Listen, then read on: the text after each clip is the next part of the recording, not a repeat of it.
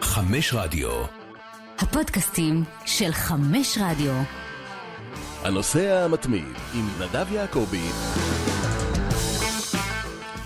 שלום לכולם, אנחנו פרק מספר 141 של הנוסע המתמיד, והיום עם אה, עידן בן אבו, סוכן השחקנים, שממש לפני כמה ימים אה, עשה את ההעברה הגדולה ביותר של הקיץ הזה בכדורגל הישראלי.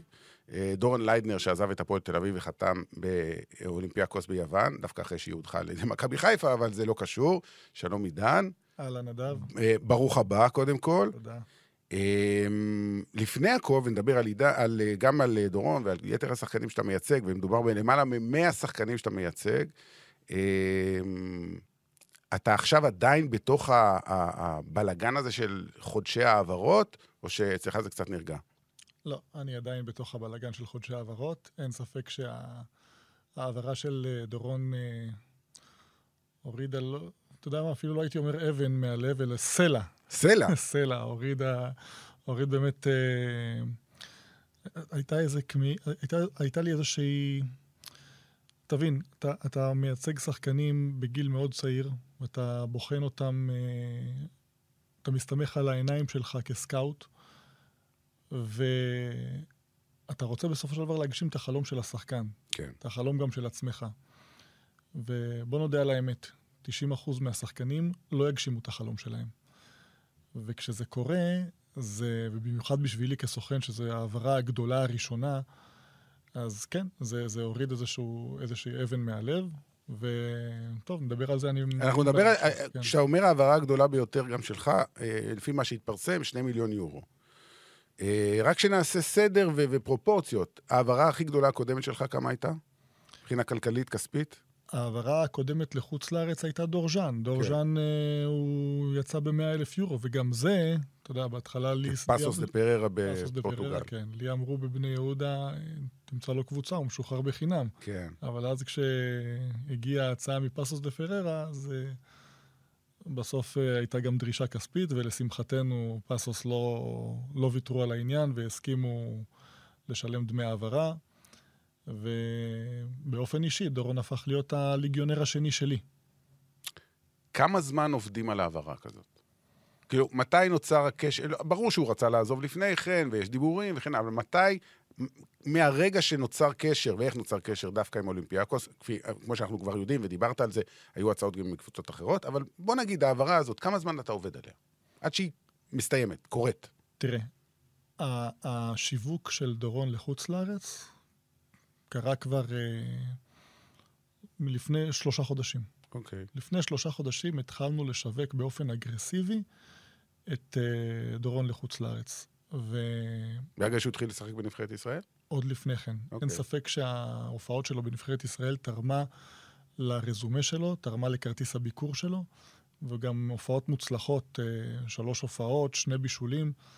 אה, שוב, לא הכל מושלם, ההופעה האחרונה שלו הייתה פחות טובה, וההופעה האחרונה שלו גרמה לכך שקבוצה שהייתה דווקא די סגורה עליו, אה, בולוניה. כן. בולוניה אה, הגיעו לצפות במשחק הזה. זה המשחק של ישראל נגד? נגד איסלנד בחוץ. כן. הם יצרו איתי קשר, ביקשו שאני אארגן להם כרטיסים, והייתי צריך לעשות את זה בצורה מאוד דיסקרטית.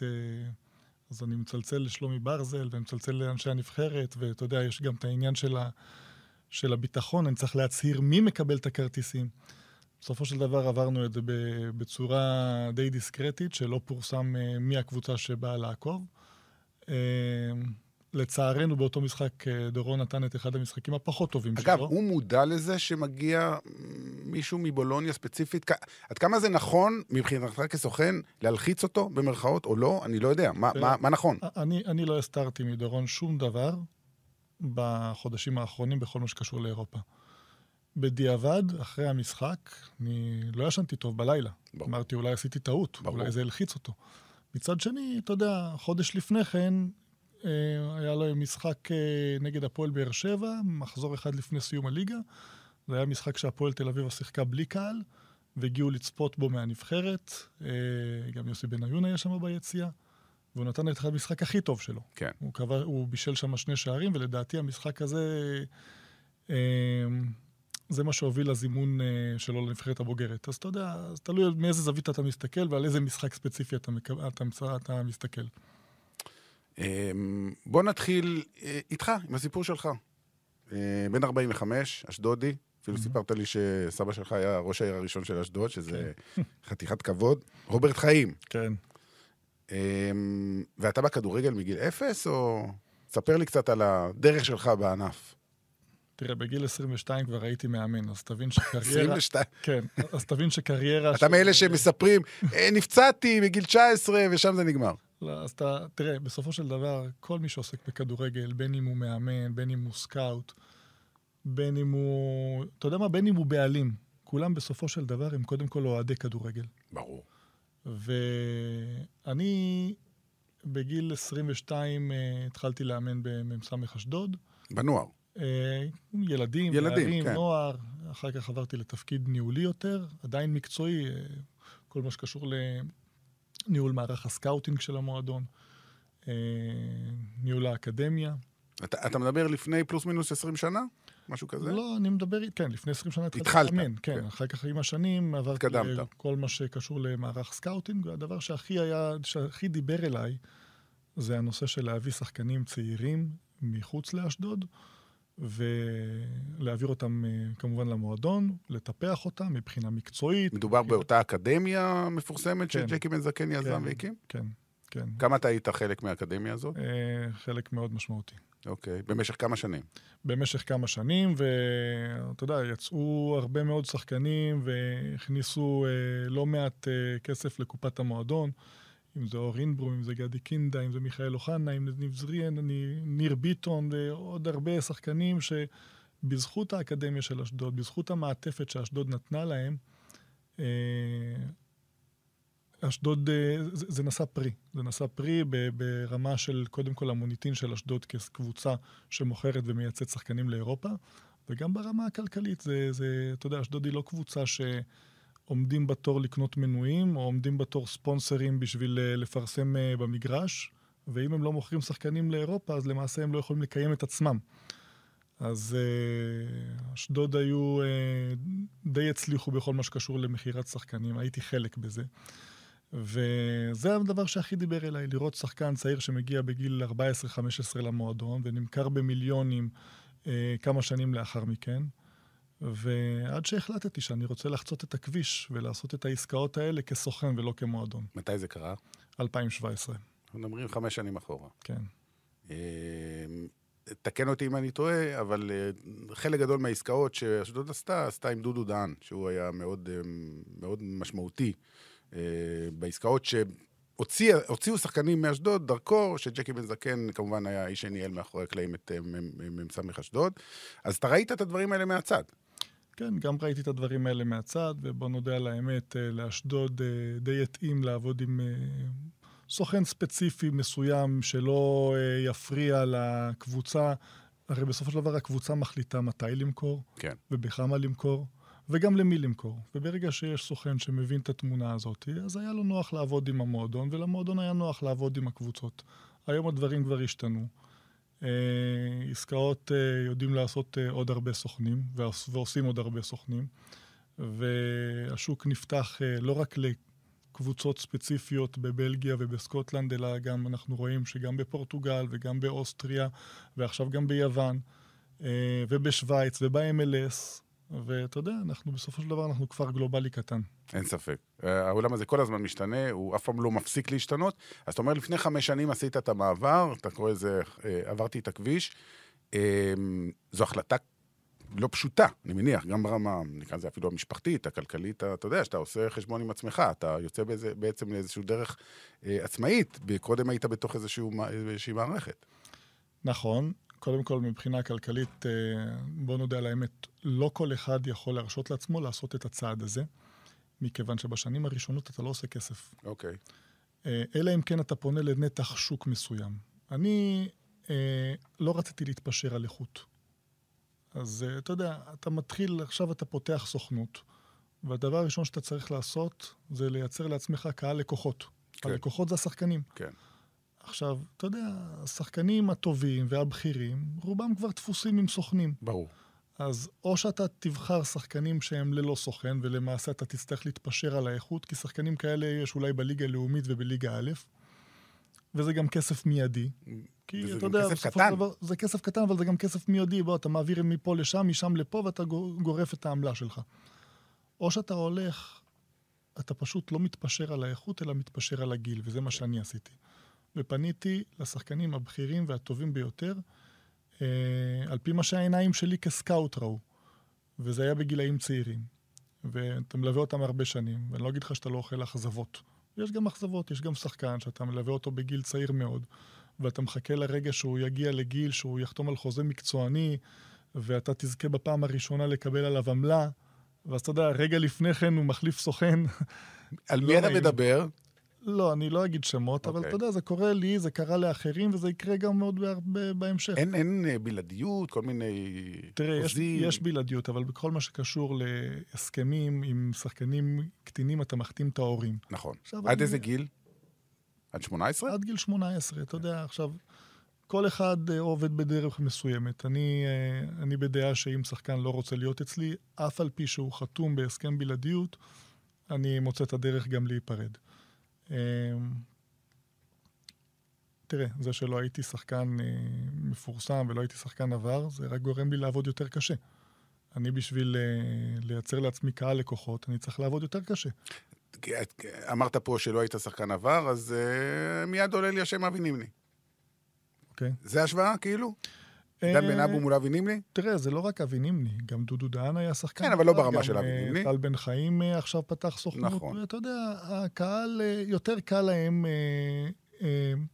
לגרום לשחקנים צעירים לחתום אצלם בסוכנות, אבל אה, בסופו של דבר... בסופו של דבר זה לא על פי אה, הצלחות? כלומר, ככל שאתה תוציא יותר שחקנים, יבואו אליך גם אם אה, לא היית אף פעם שחקן ואפילו לא היית אף פעם מאמן. סתם אני אומר, פיני זהבי היה פעם מאמן, שחקן. ככה- לא, הוא היה זה- עיתונאי. לא, אתה צודק, ככה זה צריך להיות. אבל בסופו של דבר, יש הרבה שחקנים, ובמיוחד הורים, שאתה יודע, הם, הם, כמו שאמרנו, הם קודם כל אוהדי כדורגל, וכאוהד כדורגל צעיר, את מי שהוא ראה על המרקע, ובטלוויזיה, את מי שהוא זוכר לטובה חוגג ביציעים, יותר ידבר אליו להיפגש אין איתו. ספק.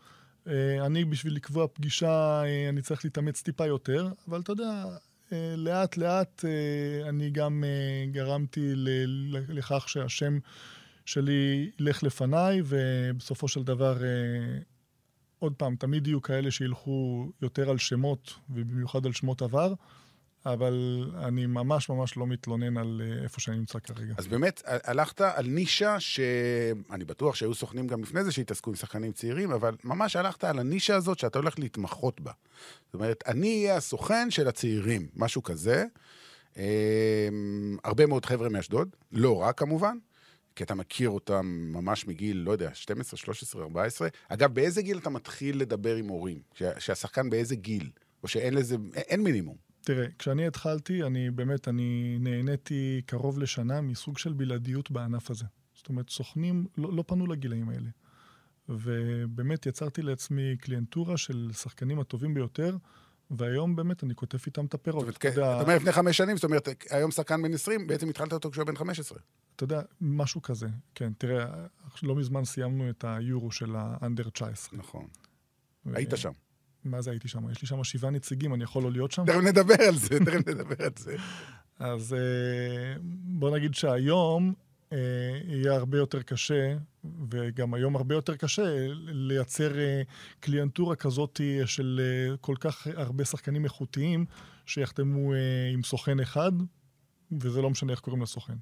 אז בעבר, כשאני התחלתי, באמת נהניתי מסוג של בלעדיות אתה בעניין הזה. אמרת שנה, אז מה קרה אחרי שנה? מישהו קלט שקורה פה משהו, בואו נעשה את זה כולם גם קלטו. כן? כולם קלטו? כולם מה אתה קלטו? ויש כאלה שלקחו את זה לכיוונים יותר קיצוניים, וכבר פונים לילדים בני 11-12, שזה משהו שכאילו, לדעתי, כל כך מיותר, וכל כך לא נכון, וזה גם פוגע בשחקן עצמו. אלא אם כן מדובר, ב- אתה יודע, מסי כזה. לא, לא, לא, גם אם זה מדובר במסי כזה. לא? הרי אין משמעות לסוכן בגילאים האלה. הרי באנגליה זה גם לא חוקי אפילו. אוקיי. באנגליה רק מגיל 16 מותר לסוכן אה, להחתים שחקן.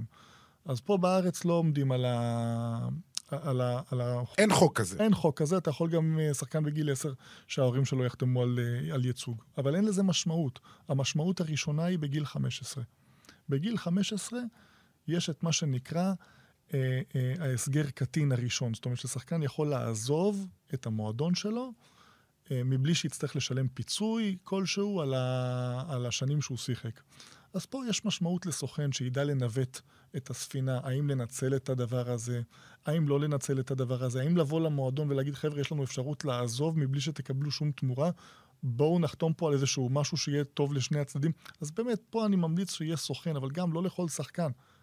אז... אה, אבל שנה או שנתיים או שלוש שנים לפני כן, זה באמת מיותר. זה כאילו לבוא ולראות במשחק ולצפות במשחק ולמחוא כפיים ולתת טפיחה על השכם לשחקן, בשביל זה הוא לא צריך סוכן. כן, אבל בוא נגיד, אם אתה קולץ, אני לוקח דוגמה, שחקן בן 14 מעולה, אתה אולי לא תחתים אותו, אבל תדבר עם ההורים שלו ותגיד להם, חבר'ה, עוד חצי שנה, שנה, תבואו אליי, אני אדאג לכם. תראה, לסוכן, זה ברור שזה מצוין. לסוכן זה מצוין, אני מדבר איתך מהזווית של השחקן ושל ההורים, אין לזה משמעות. כן.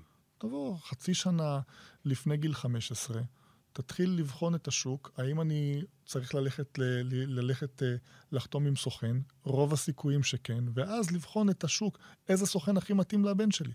ככה אני רואה את הדברים, אבל בגיל 13 סוכן שמחתים שחקן, ברור שלסוכן זה לא מפריע. כן. אין לו פה סוג של סוג... הוא לא מפסיד כלום. לא אין מפסיד לו, אין לו מה אין להפסיד, לו מה להפסיד. רק להרוויח. נכון. כן. אז תשמע, נכנסתי לאתר שלך, מאוד מכובד, מרשים ביותר, באנגלית, כי אתה כבר פונה החוצה, וזה בסדר. ויש לך שם, עשיתי ספירה, 108 שחקנים רשומים, אולי יש עוד שהם לא רשומים, אבל יש 108 שם, כל אחד עם השם שלו והרזומה וכן הלאה, וזה מחולק על פי גילאים, מעל גיל 23, 8, under 21, 10, מתחת לגיל 20, 13, מתחת לגיל 19, 20, הכי הרבה מתחת לגיל 18, 23, אחרי זה קצת פחות, 13 מתחת 17, 16 מתחת 12 ועוד 9 מתחת 15.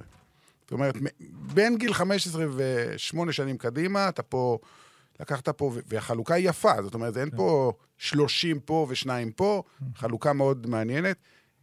איך אתה מגלה אותם, או האם אתה, אני מניח שאתה לא עובד לבד, אני מניח שהיום, בטח אחרי חמש שנים יש לך צוות, איך מגלים את השחקנים האלה? הם פונים אליכם, אתם מגלים אותם, אתם יוצאים לכל מיני, לא יודע, קבוצות בערד ומצפה רמון, סתם אני זורק מקומות. איך זה עובד?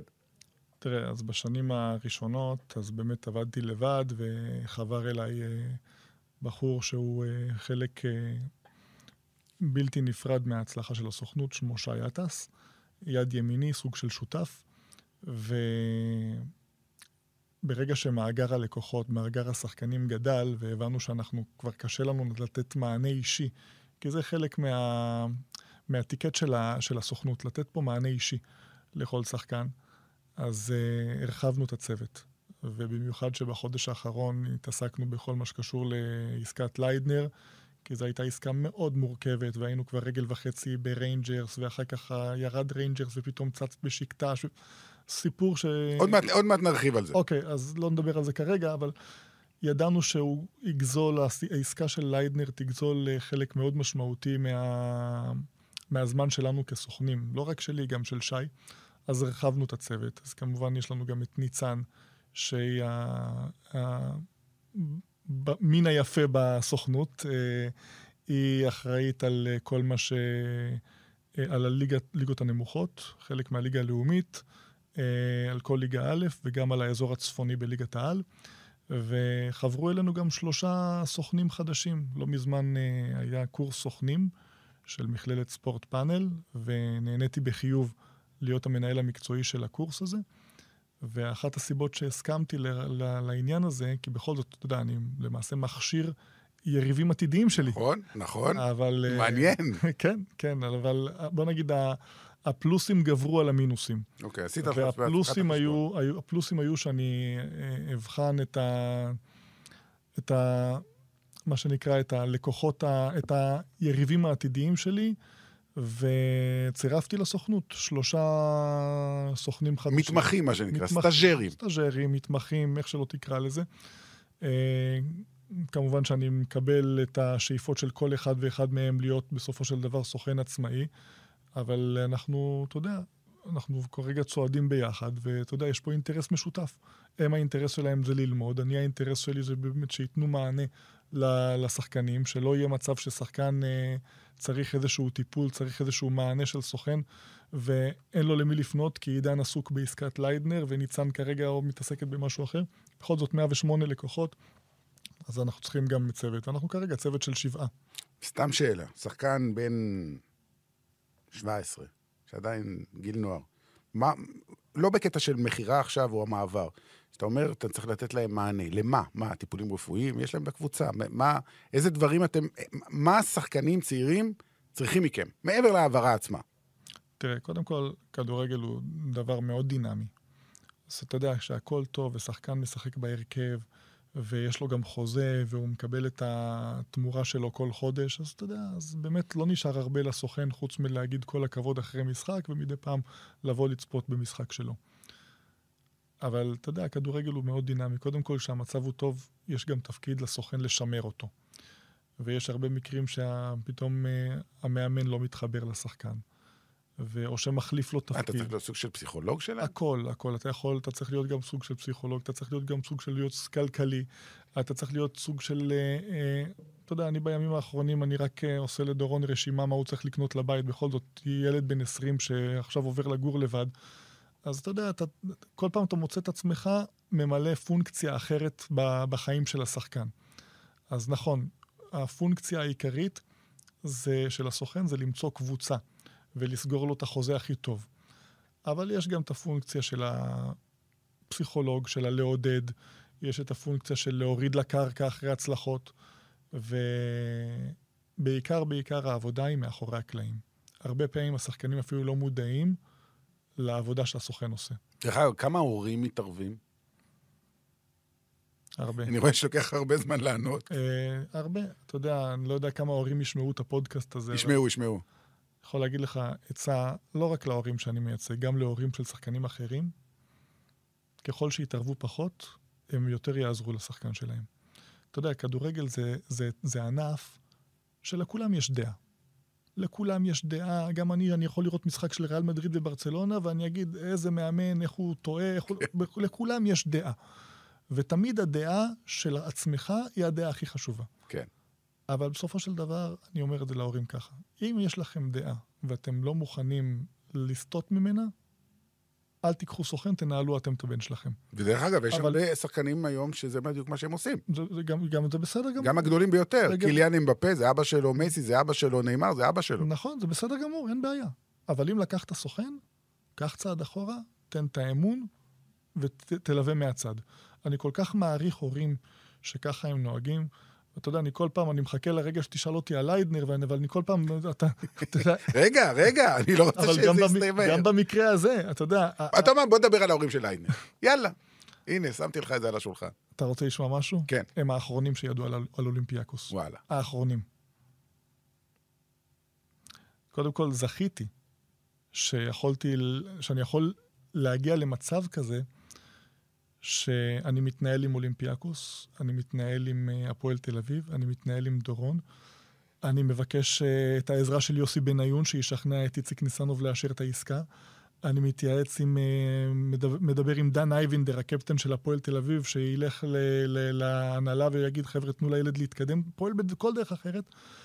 ודן אייבינדר שואל את דורון, בוא, בטח ההורים שלך בסטרס. אז דורון אומר לו, תשמע, ההורים שלי עוד לא יודעים. תשמע, זה מדהים מה שאתה אומר. כן. זאת אומרת, הוא גם, הוא, מה שאני קורא פה, שהבחור, כמה שהוא צעיר, הוא בוגר. כאילו, הוא מבין, כי כל ילד אחר מיד רץ ומספר לחבר'ה, מה שנקרא. כן, כן. אני אומר לך שבעניין הזה הוא, הוא גילה בגרות לכל אורך הדרך. ואתה יודע, אני כל הזמן אמרתי לעצמי, אולי אני עושה טעות שאני משתף אותו. כי אתה יודע, אני, אני, אני כבר עברתי משהו בחיים, אני גם בן 45, אני יכול... אה, אני יכול לישון טוב בלילה גם עם אה, אכזבות וגם עם משברים. אתה יודע, בסופו כן. של דבר אנחנו עברנו כמה, עבר, יש לנו קילומטראז' בחיים. והילד הזה בן 20, רק לפני שנה הפך להיות שחקן הרכב בהפועל תל אביב, והוא יודע שהוא רגל וחצי בריינג'רס, וה... המנהל המקצועי שם, רוס ווילסון, אה, עושה איתנו שיחת זום, ושואל על הידע של דורון באנגלית, ומסביר לו שהוא הולך להיות המחליף של ברישיץ. ופתאום הם קיבלו טונה של כסף, כי הם מכרו את uh, קלווין באזי לאייקס, והם אומרים, טוב, עכשיו קיבלנו טונה כסף, בואו נבזבז קצת יותר, אז פתאום דורון ליידנר זה זול מדי, אז הם רכשו את uh, ילמז מטורקיה, ואתה יודע, דורון כבר שכנע את... זה הסיבה בעצם שהעסקה הזאת נפלה? כן. זאת אומרת, זה, אם זה לא זה, הוא, הוא בריינג'רס. כן, כן. אייאקס עם ה-22 מיליון פאונד, פאונד שרכשו את קלווין באסי, הניגרי בן ה-20, שהוא אפילו לא מגן שמאלי, הוא בלם רגל שמאל ששימש מגן שמאלי כשברישיץ' לא שיחק. יכול להיות בגלל שליידנר ישראלי, שזה מוריד משהו, זה, זה כאילו, אה, ישראל זה לא נחשב. לא, לא בגלל הישראלי, בטח לא בסקוטלנד, כי ישראלים כן הצליחו נכון. בסקוטלנד, אבל uh, אין ספק שאני תמיד ידעתי שהמשמעות של הדרכון היא חשובה. ובגלל זה מגיל 15 אפילו עשיתי איזשהו סוג של בארטר עם uh, חברה להנפקת uh, דרכונים. אבל רק... לליידנר יש דרכון איזה? לא, אמור להיות לו דרכון רומני, הוא ממש... אה, הוא יקבל אותו בקרוב. הוא יקבל אותו בקרוב. בוא נאמר שאם היה לו דרכון, אז היה הרבה יותר קל. בוא נגיד, כל הקבוצות האיטלקיות רצו אותו, אה, כל, רצו אותו טורינו. בולוניה. סואלו, ובלוניה, וורונה. אבל... זה מדובר מתי? בחודשים האחרונים? בשנה האחרונה? כן, לא, לא, בחודש האחרון. בחודש האחרון. בחודש האחרון. הרי, הרי תבין, כל הנושא של המגנים השמאליים זה כמו סוג של דומינו.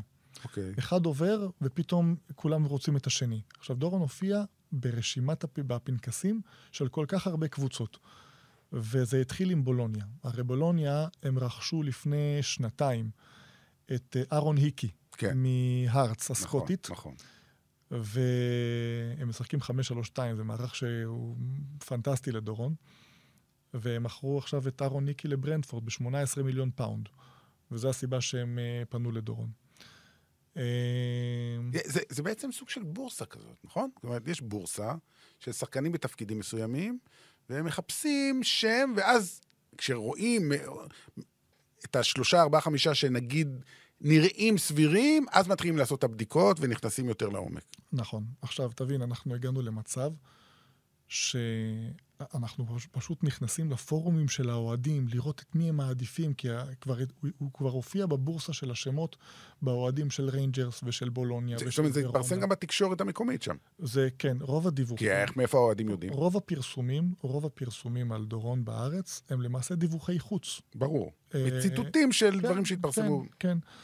אה, אני חייב גם לציין שאת השיווק של דורון בחוץ לארץ, כמובן שלא עשינו את זה לבד, יצרנו, מה זה יצרנו? אני uh, סוג של, uh, יש בינינו JV partner עם חברת, ה, עם סוכנות השחקנים הענקית CAA Base. מייצגים בין היתר את ריצ'רליסון, ועכשיו הם שמו את ריצ'רליסון בטוטנהאם וברמר ב... ב, ב חברה אנגלית. כן, סוכנות שחקנים, שחקנים אנגלית. ומייצגים את סון, ממש מייצגים את הטופ העולמי שיש, ואתה יודע, פה בעניין הזה זה להסיר בפניהם את הכובע, הם עושים עסקאות בעשרות מיליוני פאונד, ו... והם שמו את דורון בראש סדר העדיפויות שלהם, זה היה חשוב להם ברמה... ברמה האישית, כי הם ידעו כמה זה חשוב לי, כמה זה חשוב למוניטין של הסוכנות, ויש בינינו שותפות אמיתית. ואת ההצעה מאולימפיאקוס למעשה הם הביאו. עכשיו, זה, זה תולדה של, של של משהו שבנינו בכלל במקום אחר. כן. הרי... הרי מה היה... הכוונה, אתה אומר, הייתה בעיקרון ריינג'רס, וכשנפל ריינג'רס, אז אתה הולך ובודק מה האופציות שנשארו. כש, כשנפל ריינג'רס, והבנו למה זה נופל, כי הם הולכים על ילמז, אז, אה, אז הצענו את דורון ב, ב, בשיקטאש. ואז הבנו גם שילמז מתלבט בין אה, ריינג'רס לבין פרנקפורט, אז הצענו את דורון גם בפרנקפורט. כי זו כל... אה, זה העוצמה של הסוכנות האנגלית, הידע. כן. לי אין את הידע הזה. הם יודעים איזה קבוצה צריכה שחקן XYZ. אני יכול לדעת איזה תפקיד מחפשת מ"ס אשדוד. כן. או מכבי פתח תקווה, כן, אבל אני לא יודע שאנדרלכט מתכננים למכור את גומז.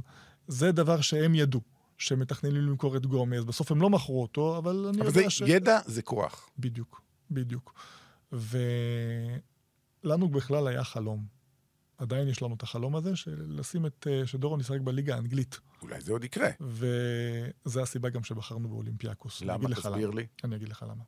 קודם כל, אה, דורון, אה, בשביל לשחק באנגליה אתה צריך או דרכון אנגלי, מה שאין, או רישיון עבודה, רישיון עבודה. שמספיק הופעות בנבחרת. המס- זהו, אז העניין הוא שבגלל שהנבחרת שלנו ממוקמת לא במקום כזה גבוה, אתה צריך עשרות הופעות, והוא צריך, לה... בוא נגיד שבגיל 24, אם הוא לא יפספס משחק אחד, אז יהיה לו מספיק הופעות. דרך אגב, הסיבה שמנור סולומון, יש לו רישיון עבודה, זה לא בגלל ההופעות בנבחרת, זה בגלל שהוא שיחק בצ'מפיונס ליג. ברור.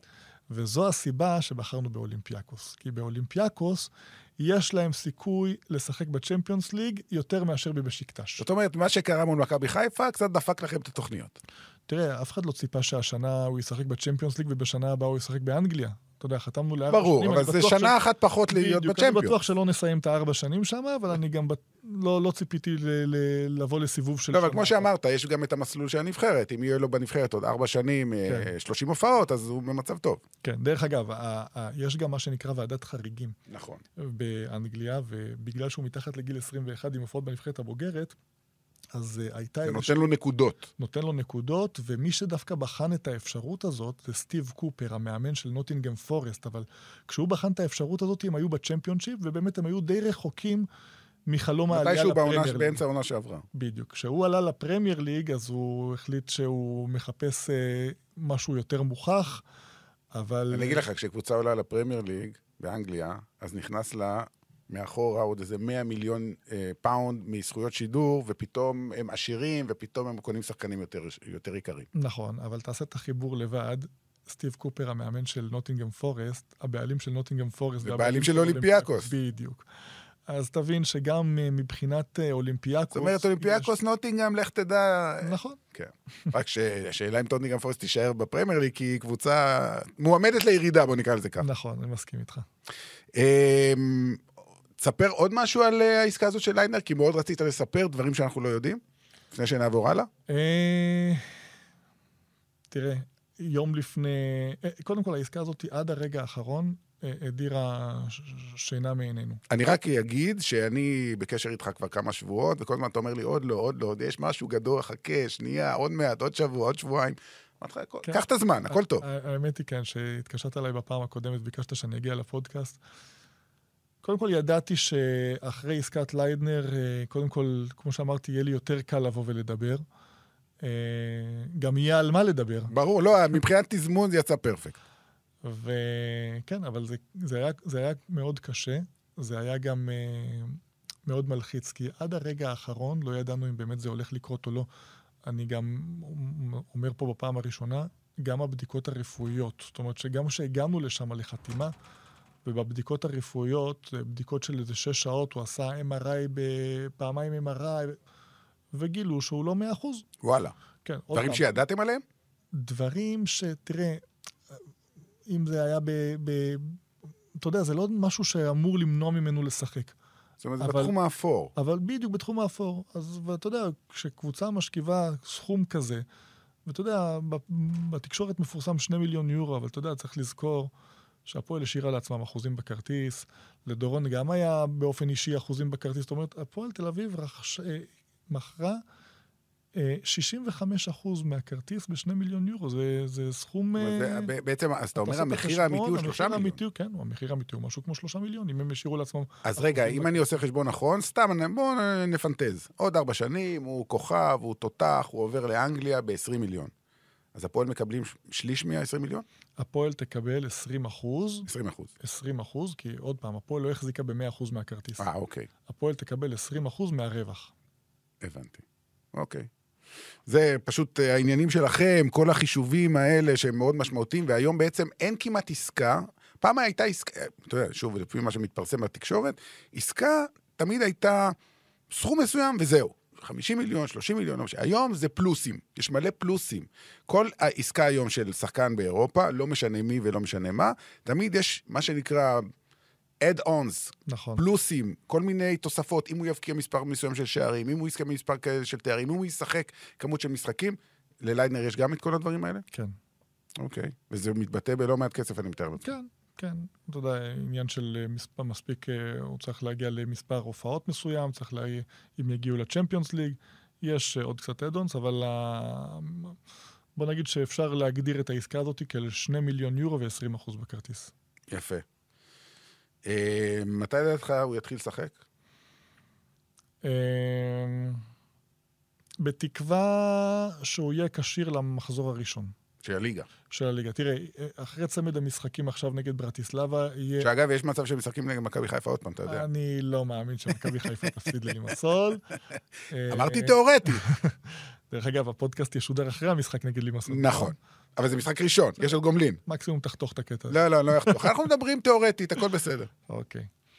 אמ, תראה, תיאורטית כן, יש להם סיכוי לשחק נגד... קודם כל הם צריכים לעבור את ברטיסלבה נכון. בשביל לפגוש או את מכבי חיפה או את לימסול, בשביל להיכנס לשלב הבתים של הליגה האירופית. להגיד לך אם הוא יהיה בסגל לשני המשחקים אחרי ברטיסלבה, אני טיפונת בספק, כי הוא עדיין לא מתאמן... אה, בוא נגיד, הוא מתאמן 90% רגיל ועוד 10% חיזוקים בצד. אבל המחזור הראשון ב-20 לחודש, לזה הוא יהיה כשיר בוודאות. אבל יש מאמן חדש. נכון. כמה זה משמעותי, כמה זה... בקטע שלו, ספציפית. תראה, המאמן, אה, ראיתי קצת את הרזומה שלו, אימן באנגליה, אימן בלידס, אימן באדרספילד, הוא ספרדי, הוא בן 39. הקבוצה הזאת היא, היא עמוסה בשחקני העבר, באגדות, בשחקנים, אה, סליחה, לא שחקני עבר, בשחקנים עם רזומה הרבה יותר מרשים. להגיד לך שאני שקט מזה ששח... שצ... שמאמן בן 39 בא לה... אה, שמאמן מצ... מצד אחד את דורון ליידנר ומצד שני את אה, שמות של שחקנים שהגיעו לגמר הצ'מפיונס ליג? בוא נגיד ככה, אנחנו נדע את זה בשבועות הקרובים. בסופו של דבר זה תלוי בו. הוא יהיה טוב, הוא ישחק. אני אה, בטוח. לא יעשו פה חשבונות של אה, כל מיני דברים שלא קשורים לכדורגל. בטוח שלא. טוב, אז זה לגבי דורון ליינר. בוא נדבר על שחקנים אחרים. אמ, בוא נדבר, הזכרת קודם שבאליפות אירופה עד גיל 19, בנבחרת שהגיעה לגמר והפסידה לאנגליה, היו לך שבעה נציגים. כן. אמ, אז אני מכיר את אילי מדמון, הקפטן, הפועל באר שבע, דור תורג'מן, את נועה מוצ'ה מאשדוד. מי עוד? אני אולי... אור ישראלוב, אור ישראלו, ו... רועי נאווי. נכון. אני- אז יש לי פה חמישה. פספסתי, עוד שניים. אוראל בעיה ממכבי אוקיי. תל אביב, ואילי פיינגולד. אוקיי. שבעה. כן. שמע, זה חצי נבחרת. אה, יצא ככה, כן. אני יכול להגיד לך שהיו עוד כמה שהיו חייבים להיות שם ולא זומנו, אבל בסדר, מי אני שאני אתלונן? אה, אוקיי, בסדר. אמ, אתה מגיע לשם, אה, בסלובקיה זה היה, נכון? כן. אמ, ויש לך שבעה שחקנים, חלקם משחקים בהרכב, חלק לא. ואני מניח שבאליפות כזאת מגיעים מאות סקאוטים אה, מכל הקבוצות הכי גדולות באירופה. אה, כמובן, לא לעקוב רק אחרי הישראלים, לעקוב אחרי כל השחקנים מכל, הקבוצ... מכל הנבחרות האחרות. איך אתה שם מתנהל עם האנשים האלה? אתה מכיר אותם, אתה עושה mingling, אה, יש קשר, אולי אותה סוכנות אנגלית שאתה בקשר איתה, היא יוצרת עבורך את הקשרים האלה? כן, פגעת נכון בכל מה שאמרת. תראה, קודם כל, לא אשקר שהסתובבתי שם כמו טווס. ברור. ממשחק למשחק הנוצות עלו יותר גבוה. כן, ועוד בסוף אתה משחק נגד אנגליה, שגם לסוכנות האנגלית CAA Base יש שם, שום, יש שם ארבעה נציגים, אז אה, אז הרגשת כמו בבית. ממש, אתה מבין, זה כבר כמו דרבי אישי. אה, איך אני מתמודד, איך אני... תראה, אין ספק... כי בשבילך זה משהו, אולי אני טועה, פעם ראשונה שאתה במעמד כזה, שוב, כסוכן, לא היית באיזה אליפות, אפילו של גילאים אחרים, ש, שבאת ו, ויש לך כל כך הרבה קליינטים על הדשא. לא, קודם כל זה, זה חדש לכולם. לא היה הישג כזה מאז ומעולם בכלל, אז ברור שיש הישג כזה, ועוד בסוף, אתה יודע, באופן אוטומטי מסתכלים מי השחקנים, ואז מסתכלים, רגע, מי הסוכנים, ואז רואים ששבעה נציגים מיוצגים על ידי הסוכנות שלי, אז אין ספק שזה פה משהו שגורם לך גאווה, גורם לך תחושת סיפוק. אבל מעבר לגאווה, אתה רוצה לשווק אותם. נכון. אז תראה, התעניינויות היו ועדיין יש. אה, גם בזמן אמת וגם עד היום. יש איזושהי אכזבה קטנה, קטנה. עדיין אנחנו מאוד אופטימיים שעדיין יקרה משהו בקיץ הזה, אבל יש איזושהי אכזבה קטנה שלא רק ברמה האישית שלי כסוכן עם השבעה מיוצגים שלי. הרי הנבחרת הזאת עשתה נבחרת אדירה, אני מדבר איתך גם על שחקנים שהם לא מיוצגים שלי. כן, אוסקר, תראה, בסופו של דבר, למדתי, ואני עדיין לומד, שאין תחליף להופעות סדירות בליגה. כן. אין לזה תחליף. זאת אומרת, אני גם אומר לרגע, השחקנים האלה הגיעו לגמר היורו, אבל בסופו של דבר, כשאתה מצפה שקבוצה תכניס את היד לכיס, אז הם מסתכלים, רגע, מה קורה אבל בליגה? מה, הוא לא משחק באופן קבוע בקבוצה הראשונה שלו? מה, הוא לא שחקן הרכב בליגה הישראלית? זה בסך הכל ישראל. כן, זהו. ש- ו- שאנשים יבינו, ב- ב- באירופה הליגה הישראלית נחשבת ליגה מאוד חלשה. אתה מבין? עכשיו, מה תספר עכשיו? שפה לא נותנים במה וכן נותנים במה? אתה מבין? אז אתה נשמע כמו כל אחד שמספר את הסיפור הקבוע, שמתרץ למה השחקן לא משחק. וזה מעציב, אתה יודע, שחקן כמו אה, אילי מדמון, שלדעתי הוא, הוא, הוא מספיק בוגר ומספיק איכותי בשביל לשחק בקבוצ... ב- בהרכב של הפועל באר שבע. אלניב ברדה נתן לו, אתה יודע, לבעוט את הפנדל הראשון בסופרקאפ, באלוף האלופים. זה לא דבר של מה בכך. תראה, אני... למרות שהוא החמיץ אותו. נכון, אבל אה, שוב פעם, אני מבחינתי, אמון זה לתת לשחקן לאורך זמן. אוקיי. לא יכול להיות, וסליחה שאני ככה מעביר ביקורת, אבל לא יכול להיות דרך אגב, זכותך מלאה. ששחקן ששיחק כבר בליגה האירופית, והיה מהמצטיינים בקבוצה, אתה יודע, בחרו בו אתרי scouting חיצוניים, בחרו בו כמצטיין במשחק בניצחון על ניס, וכמה חודשים אחר כך הוא יוצא לקבוצה להשאלה בבני יהודה. עכשיו, אתה יודע, הוא בסך הכל החליפו מאמן. זה לא שפתאום הוא המשיך לקבל והוא אכזב. אגב, פשוט, זו הייתה, לפי ידיעתך, זו הייתה החלטה, נדמה לי זו הייתה תקופה של רוני לוי, זו הייתה החלטה של אה, מאמן או של הנהלה? אז תראה, בסופו של דבר זו החלטה של מאמן. ברגע שהמאמן לא נותן במה לשחקן, אז, אז, אז ברור שההנהלה תקבל צעד ותגיד, טוב, אין ברירה, בוא נשאיר אותו. אוקיי, אוקיי. אבל החזירו אה, אותו. כן, אבל עכשיו זה חובת ההוכחה עליהם, לתת, לתת את הבמה. תראה, דורון ליידנר, להגיד לך שמהיום הראשון שהוא עלה לבוגרים, הוא לא עשה טעויות? לא, הוא עשה טעויות. מטעויות לומדים. לא רק קשור מטעויות לומדים, מטעויות לומדים ומשתפרים.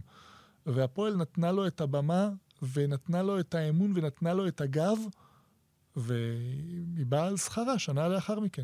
האמת היא שבפועל תל אביב, בגלל שהם העלו הרבה מאוד צעירים בשנתיים האחרונות, חלק הצליחו, חלק נכשלו, לא משנה. מה שאני, אני, מה שאני מנסה להגיד זה, דורון ליידנר נמכר עכשיו, הפועל תל אביב יש לה עכשיו שם של קבוצה שיודעת לייצר שחקנים צעירים, וכשיבואו ויתעניינו, אז אצלך או אצל סוכן אחר, אז יש לך קבלות, הנה, זו קבוצה שיודעת לת... כמו מכבי פתח תקווה, שברגע שהוציאה את מנור סולומון, אחרי זה היה לה יותר קל, יחסית, אה, למכור את עבדה, למשל, ככה אני חושב, ככה זה עובד נכון. בדיבורים ביניכם, בין הסוכנים ל- ל- ל- לקבוצות בחו"ל. נכון, אתה צודק. מכבי פתח תקווה ואשדוד נהנו במשך תקופה ארוכה מסטיגמה, לא מסטיגמה, זה אמיתי. זה, זה, זה נכון, זה עובדה. מ, הם נהנו מ, משם של קבוצה שמקדמת צעירים ויודעת למכור אותם. לצערי, בשנה האחרונה זה לא בא לידי ביטוי. לא באשדוד ולא במכבי פתח תקווה. עדיין לא מדברים על זה. אולי אין שחקנים עדיין- מספיק טובים. זה, אתה יודע, לא, אתה לא יכול... אני, שחקן כמו מנור סולומון גדל פעם בדור. אני לא מסכים איתך. קבוצת הנוער אוקיי. של אשדוד זכתה באליפות.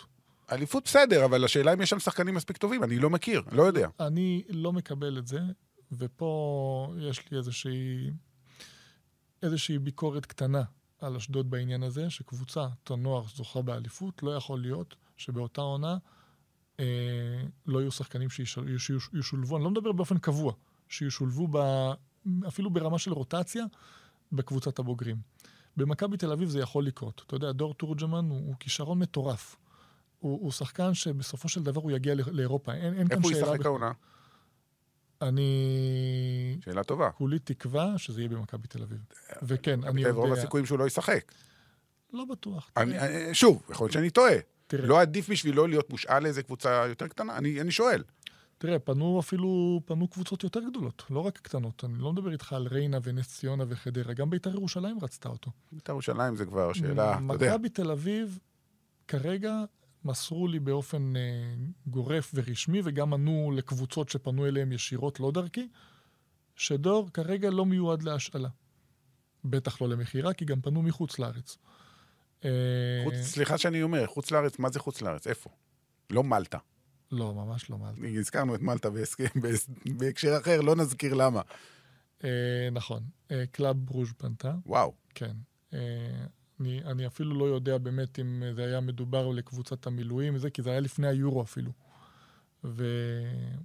ושלחו לי מייל, העברתי את המייל למכבי תל אביב, לברק יצחקי, ומסרו לי, מסרו לי בצורה מאוד גורפת, אה, דור הוא חלק מהתוכנית שלנו לעונה הבאה. שוב פעם, לא אמרו אם הוא מיועד לפתוח בהרכב או להיות שחקן ה-12, אבל הוא אמור להיות אה, חלק אה, בלתי נפרד מהסגל, ואל תשכח שהליגה השנה היא מאוד צפופה, במיוחד לקבוצות שמשתתפות באירופה. נכון. אז uh, כרגע יש סבלנות. Uh, בכל מקרה החלטנו שלא נקבל שום החלטה עד ינואר. כמובן שאם עד ינואר הוא לא יקבל את הצ'אנס ולא יקבל את הבמה, אז נצטרך לחשב מסלול מחדש. אבל uh, בוא נגיד שפה אתה קצת משלם על זה שאתה במכבי תל אביב, כי אין לי ספק שאם הוא- אם הוא היה בקבוצה טיפה יותר קטנה, כבר היה לו קילומטראז' של כמה הופעות וכמה שערים בליגת העל. מה לגבי אה, אור ישראלוף? אני אגיד לך למה אני שואל לגביו, כי התארח פה בפודקאסט לפני אה, שבוע, שבועיים, אה, חבר טוב שלי, אליאס ישראל, שהוא היה בעבר העורך של מרקה בספרד. הוא היה פה בביקור משפחתי, הוא יהודי, יש לו פה משפחה, יש לו בית באשדוד אגב. והוא ישב בבית במדריד, ראה את הגמר, ישראל-אנגליה, והוא שלח לי אה, הודעה במחצית, תגיד לי, מה זה, זה ברזיל? הוא היה בשוק על המחצית הראשונה. והוא אמר לי שהשחקן שהכי מצא חן בעיניו, למרות שאחרים כל הזמן הזכירו את אוסקר גלוך, ואת אה, אליאם, ואת אה, אה, מדמון, הוא דיבר על אור ישראלו. מדבר את... בוא, בוא, בוא נרחיב קצת לגביו, כי הוא קצת מתחת לרדאר לפי דעתי. קודם כל, אור, אור ישראל הוא באמת שחקן מדהים, ילד מדהים, ו... והוא נתן אליפות, הוא נתן יורו מהסרטים, וההופעה שלו בגמר הייתה הירואית. מי שאמר לך את זה, מבין כדורגל. מבין כדורגל באופן מובהק. אמ, אור הפלוס הגדול שלו, הוא משחק בתפקיד הכי מבוקש בעולם. בלם רגל שמאל. אוקיי. זה. תפקיד הכי מבוקש. זה גם ה... אני תמיד אמרתי את זה לדורון, אה, זה, זכית שאתה מגן שמאלי, זכית, פשוט זכית. כן. תמיד תפקידים- בשמאל יש פחות, פחות, מה לעשות, יש פחות שמאל- נכון, שמאליים מאשר ימנים, ברגל. בלם רגל שמאל בכלל. עכשיו, יש קבוצות שספציפית מחפש, מחפשות, אתה יודע, רוב הקבוצות מתפשרות, אומרים, יאללה, שיש שני בלמים ימניים. נכון. אבל יש את הקבוצות, אה, בוא נגיד בארץ, מכבי תל אביב, אה, כרגע, נכון לעכשיו, מחפשת בלם עם רגל שמאל. יהיה יתרון משמעותי, בוא נגיד שאם אנחנו נשלח להם שני בלמים, אחד עם רגל ימין, אחד עם רגל שמאל, והבלם עם הרגל ימין קצת יותר מוכשר, יש מצב שהם יבחרו. את השמאלי, כן, כן. כן. אז הוא משחק בתפקיד מאוד מאוד מבוקש. עכשיו, תוסיף לזה שהוא גם גבוה, והוא גם ילד איכותי, והוא גם מבין כדורגל, והוא גם מבין, והוא לומד מהר, ותוסיף שיש לו גם יכולות אתלטיות ויכולות טובות. תשמע, עתידו לפניו. עתידו לפניו, וגם, עוד איזשהו פרט קטן, הוא השחקן הכי צעיר בנבחרת. הוא גם 2004 וגם נולד בספטמבר. אוקיי, זאת אומרת, הוא אפילו לא עוד שמונה, הוא עוד- אין לו הוא עוד אפילו לא עוד 18. 18. זו הסיבה שגם החוץ לארץ, אה, בשבילו זה משהו שכרגע לקיץ לא יהיה רלוונטי, כי אין לו דרכון. אז בשביל לצאת לחוץ לארץ, הוא צריך להיחשב זר. עכשיו, אין זרים מתחת לגיל 18, כן. אז אתה צריך למצוא שווקים... דרך אגב, אבל ב- אם אני לא טועה, תקן אותי אם אני טועה, ריאל מדריד הביאו שחקנים מברזיל כן בני 17. תראה, ויניסיוס ורודריגו הגיעו לפני 18. אני, אני לא יודע בדיוק באיזה פלטפורמה, אה, יכול להיות ש... אבל אתה אומר, פה אנחנו לא מדברים על ריאל מדריד, שזה עולם בפני עצמו. כן, לא, זה לא העניין. העניין הוא שהחוקים פה הם מאוד ברורים, ופה גם לא, לא תמיד הסוכנים גם מכירים את, ה, את החוקים. אני רואה סוכנים ששולחים אה, שחקן בן 16 עם דרכון ישראלי להיבחן באוסטריה, ואני אומר, כאילו, בוא נגיד שהוא ייתן עשרה שערים בשלושה משחקי אימון. כאילו, מה, אי אפשר לרשום אותו. אבל בסדר, לא משנה. לגבי אור ישראלוב, הוא נולד בתחילת ספטמבר. זאת אומרת, הוא נולד שלושה ימים אחרי שחלון ההעברות האירופי מסתיים. זאת אומרת, יש רק שווקים מסוימים, כמו סלובקיה, כמו שוודיה, שהחלון עדיין פתוח והוא יכול להגיע לשם.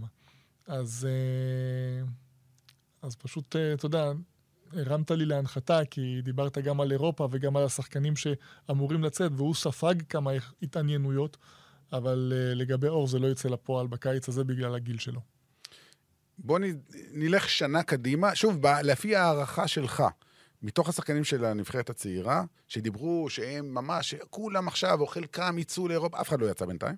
אתה מדבר על הצעירה הצ- עד גיל 21 או לא. על הנוער? עד גיל סליחה, 19, טעות שלי, אוקיי. הנוער, עד 19, כן. אמ, כרגע עושה רושם שאף אחד לא יצא, לא הקיץ הזה. עוד שנה אתה אה, רואה שכן יקרה משהו, או שזה באמת תלוי במה שאמרת קודם, אם הם, הם ישחקו בקבוצות שלהם בארץ. תראה, אם הם לא ישחקו בקבוצות שלהם בארץ, אז יהיה מאוד קשה. אוקיי. כי בסופו של דבר, כמה אתה יכול לנגן על... אה, על אה, טורניר של ארבעה טורניר משחקים. של ארבעה משחקים, בדיוק. בסופו של דבר, הם באים מישראל, ואתה יודע, אתה רוצה להוציא שחקן לאירופה, אתה מוציא אותו לקבוצה שהיא יותר טובה, לליגה שהיא יותר טובה מישראל, ולקבוצה שהיא יותר טובה מהקבוצה שהשחקן משחק בה. עכשיו, לך תסביר לקבוצה הזאתי, שהוא לא מספיק טוב לשחק ב... בהפועל באר שבע, אבל הוא מספיק טוב לשחק באנדרלכט. כן, לך תסביר את זה. קשה. זה לא קשה מאוד. זה בלתי אפשרי. בלתי אפשרי. כן, זה גם נכון. Uh, אתה מאמין אבל ש... כי היה דיבור על הדבר הזה, שבעקבות מה ש... ההצלחה של הנבחרת, הנוער, הנוער, uh, לא, אני לא אגיד שלא תהיה ברירה, אבל היה איזה מין דיבור גם של אנשי הנבחרת וגם אנשים מסביב, שדי, מספיק עם זה, תנו להם לשחק. זה יקרה השנה? תראה, אני, אני אדבר על שחקן שהוא לא מיוצג שלי, אבל פשוט הוא נותן, זו דוגמה טובה.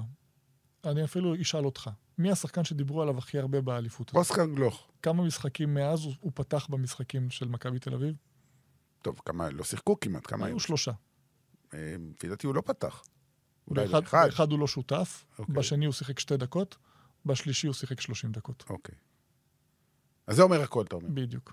כן, אבל עוד פעם, בגלל, אולי בגלל שזה מכבי תל אביב. באמת, כי אתה יודע, זו קבוצה שהולכת הכי חזק שאפשר, עם הרבה מאוד זרים, התחרות היא גדולה, זה לא... אפילו לא מכבי נתניה, ובטח לא אה, מכבי פתח תקווה. נכון, אבל אם אתה מייעד למכור את השחקן הזה, אה, לא אותו. אבל מכבי תל אביב היא לא קבוצת מוכרת, זה העניין. אשדוד, מכבי פתח תקווה זה קבוצות מוכרות, שזה אינטרס. למכבי תל אביב אין אינטרס למכור. מכבי חיפה אין אינטרס למכור, להפך, הם לא רוצים שאף אחד יעזוב. גם נכון. מסכים? בסדר, זה המצב, זה הסיטואציה. אה, אז אתה אומר, עדיף לשחק, אם אתה רוצה לעזוב, תשחק במכבי פתח תקווה, אבי לוזון ישמח למכור אותך. תראה, אני חושב שמשיחות אישיות שיש לי עם אה, ברק יצחקי, שהוא גם חבר טוב וגם אה, לדעתי איש מקצוע מהשורה הראשונה, אה, אני חושב שממה שאני מבין, מכבי תל אביב כן רוצה לשנות את הקונספט הזה של קבוצה שמוכרת רק בגיל 26 שחקן שמסיים חוזה. כן רוצים לשנות את העניין הזה, אבל אתה יודע, בסופו של דבר צריכים שלא... ש... ש... לה- להחלטה הזאת צריכים להיות שותפים גם המאמן, גם המנהל המקצועי וגם הבעלים בקנדה. אנחנו לקראת סיום, אה, עידן, אני... מה, זהו? אמרת, אה, ת- בוא נ- בוא נגלה משהו למאזינים שלנו. לפני תחילת הפודקאסט, אה, נכנסת ואמרת כמה זמן לדבר, אמרתי לך שעה, אמר, מה, כל כך הרבה זמן? אמרתי לך, תקשיב, זה יעבור לך כל כך מהר, מהר שבסוף אתה תגיד, מה, כבר? צדקתי? צדקת בענק. זה קורה תמיד, אתה לא הראשון, זה בסדר. יש לך כמה דברים שרצית להגיד? כי אם יש דברים, כי אני יודע שאתה פה, ב... סוכנים בדרך כלל לא מתראיינים, ואם כן, אז פה ושם.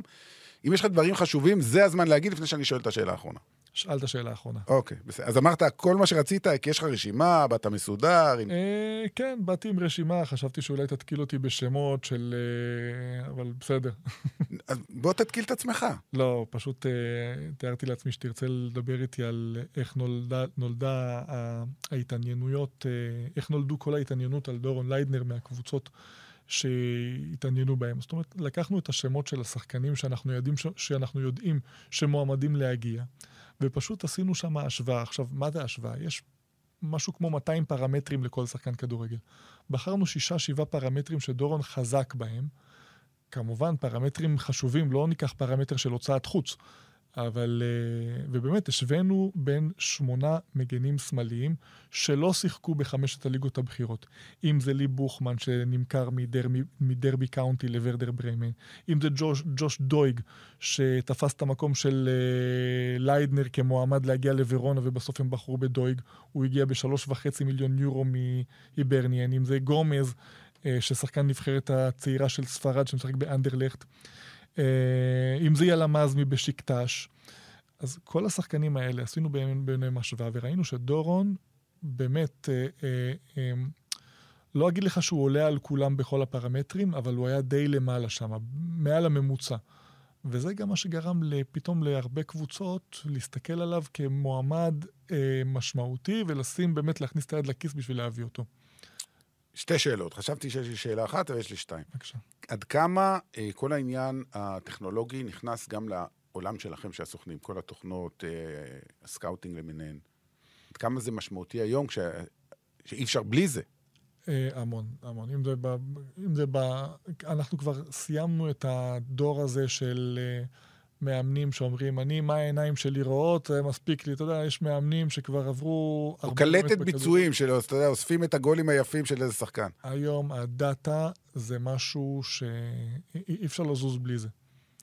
ואני מכיר, יכול להיות שזה גם, גם פוגע קצת במשחק היפה, כי הרבה פעמים שחקנים משחקים לא באופן משוחרר, כדי- אלא, כדי להגדיל אלא את בדיוק, המספרים כדי שלהם? להגדיל את המספרים, בשביל להגדיל את הזכיות בכדורי גובה.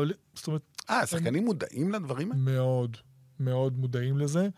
תראה, אין להם ברירה, כי בסופו של יום, בסוף משחק גם uh, יש את האנליסט של הקבוצה, שבא ועושה דוח עם השחקנים, והדוח מפורסם בלוח מודעות של הקבוצה. ובסופו של דבר גם הדברים האלה מוכרים. הדברים האלה זה מה שמוכר את השחקן, הנתונים האלה.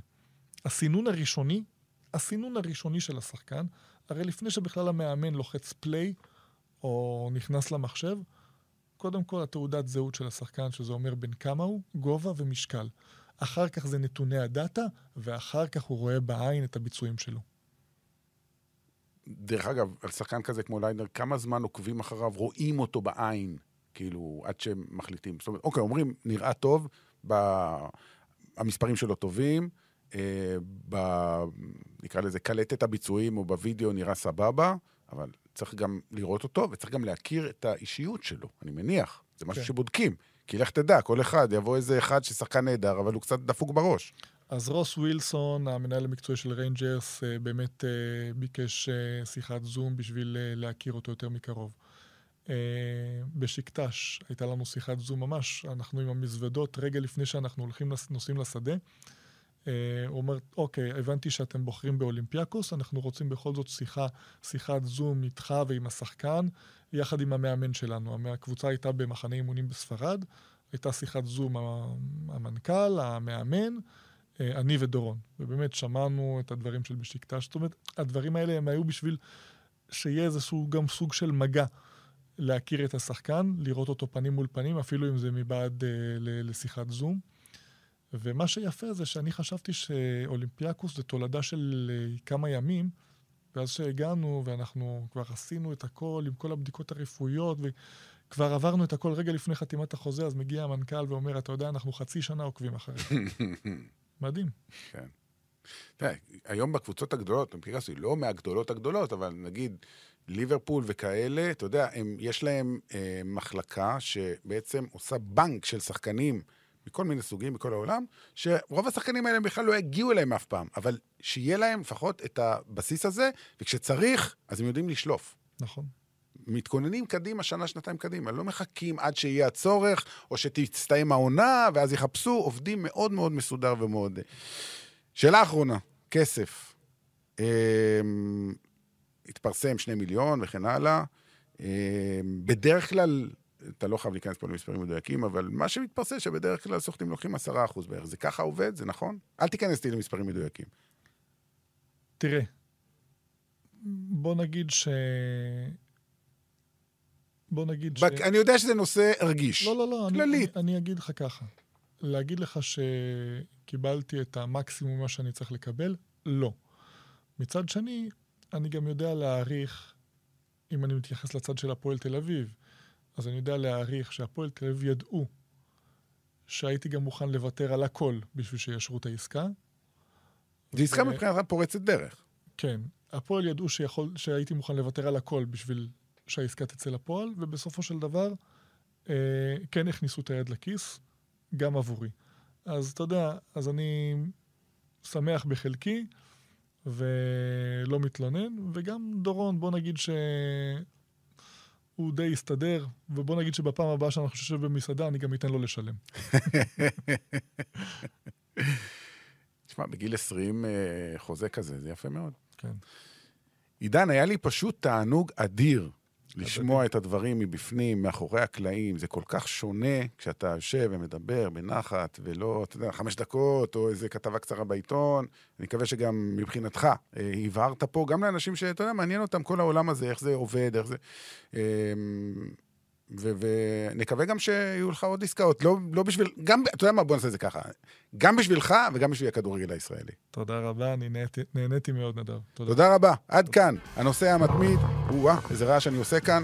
אנחנו ניפגש כאן uh, עוד כמה ימים, יש לנו עוד uh, פודקאסט מאוד מעניין. תעקבו, יאללה, ביי, להתראות.